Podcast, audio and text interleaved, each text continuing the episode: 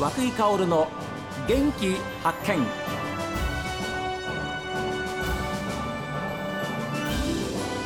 おはようございます。和久井薫です。和久井薫の元気発見。一日の始まりは私が発見した北海道の元気な人と出会っていただきます。今週は農業の話題でして真狩村で大きな夢を持ち野菜作りに励んでいらっしゃいます金丸農園の金丸正樹さんにお話を伺っています。僕あの人に教えることも結構好きなので、うん。まあ、自分のノウハウを教えるとかじゃなく、はい。この思いを伝えるっていうのを大事にしててわかります。今年間300人ぐらいの修学旅行生と受け入れてるんですけど、まあ、今でもいますけど、はい。やっぱりこう高校生ぐらいになると髪を染めてみたりとか、はい。パンツをちょ腰まで下ろしてみるとえか、え なんかはいちょっとそういう子たちもいるんですけど、うん。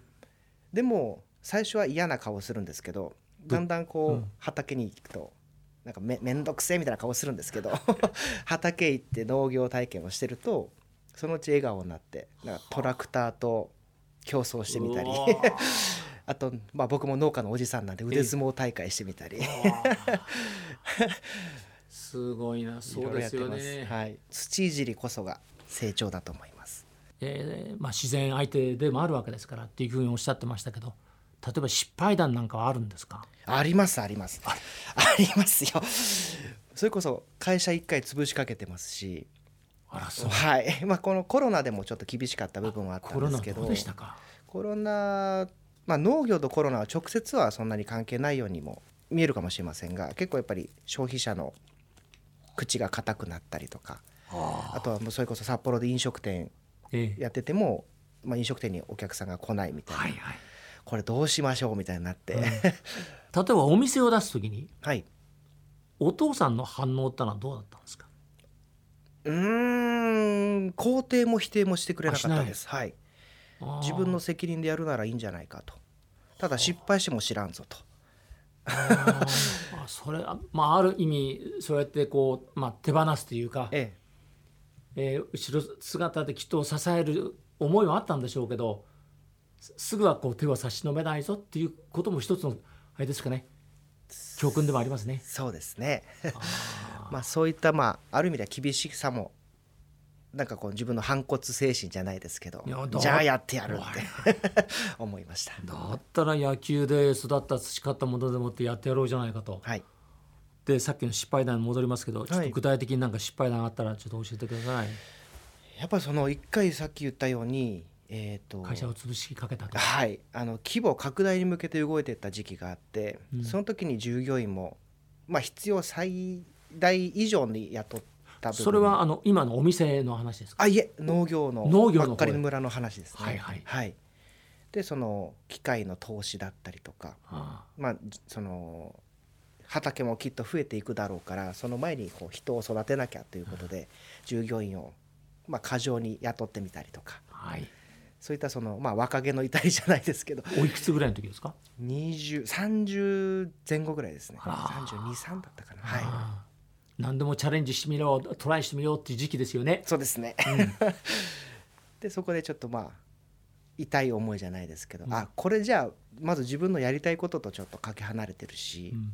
これでは自分のスタイルじゃないって気づいてまあその時の従業員たちには頭を下げて、まあ、これ以上ちょっと雇えなくなっちゃったって話はしたんですけど、まあ、そこからまあ僕今年38になりますけど、まあ、一人でやり始めて5年目になります。あのまあパートさんというかはい他に季節ごとに手伝ってくれる方はいらっしゃるんでしょ？あいますいます、うんはい収穫とかね。そうですね超スポット的にはあもちろんいますけどでも大大半はひお一人でやる。はいそれはトラクターもき運転も全部。はいまあトラクターが GPS で自動で走るので。ああそういう時代なんだな、東京ドーム3個分の土地ですよ。最初はこんな疲れない農業があるんだと。畑作業があるんだと思いました。いくらその夜寝ないで野業してても体が疲れないのではあ。トラクターの中で、まあ、スマホいじってようと。あ の本を読んでようと、ははあい、だから夜12時超えてもうん。疲れないというあそんなにも違うもんですか？違いますね。肩が凝らないし。肩こらないし、はい。腰も痛くならないし、はい。でキャビンがついてるので暖かいしっていう。うわ。一昔前の農家さんとは全然違いますね。そうですね。うちの父親とかだったらもうほっかぶりして寒い寒い言いながら畑を起こしてましたし、うん。秋もやっぱり朝も寒いし、はい。夜も早いしで、これつらーと思ってたんですけど。は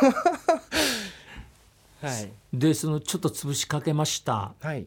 どうやって持ち直したんですか？まあ、まだ完全に持ち直したわけじゃないんですけど、まあ自分に向いてるやり方っていうのを今これだっていうのがあるので、おまあ、それこそ経費があまりかからないので一人でやってると。はいまずね。はい。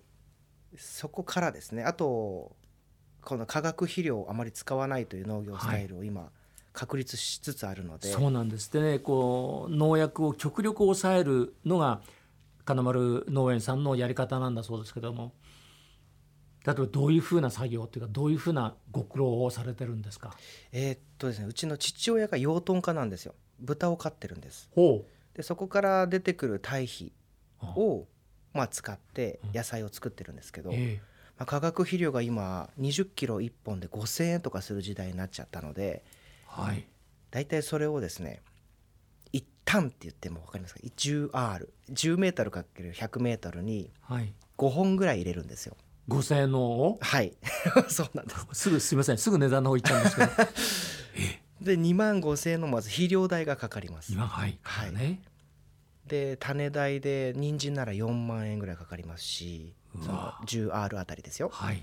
あと農薬でプラス2万円ぐらいかかるのでもう経費だけでも10万円を超えるんですよその 10R あたりの。なるほど。はい。はい。がこれが普通のまあ化学肥料を使ってる農家なんですけど、えまあ自分の父親が作ってる堆肥を使っていくとええ。肥料代がそこで半分以下になるので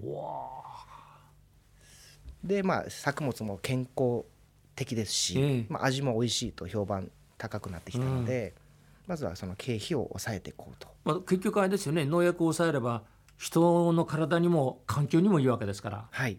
そういうまあことにこう配慮したその非常にこう、まあ、クリーンっていうクリーンなっていうかね、はい。そういう農業になりますもんね。そうですね。あどうしてもでものあの農薬は使うんですよ。ーええええ 極力抑える。そうですね。うんやっぱり人間もそうですけど、はい。菌やウイルスには勝てないのであー作物も病気はするのではい、それを病気来ないようにうん。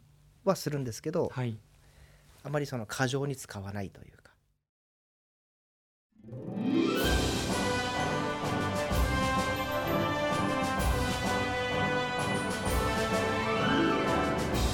さあ皆さんメッセージはこちら。元気アットマーク STV.jp genki アットマーク STV.jp ファックスは0112027290おはがきの方は郵便番号060-8705 STV ラジオ和久井薫の元気発見までです。この後は北海道ライブ朝耳です。今日も一日どうぞ健やかにお過ごしください。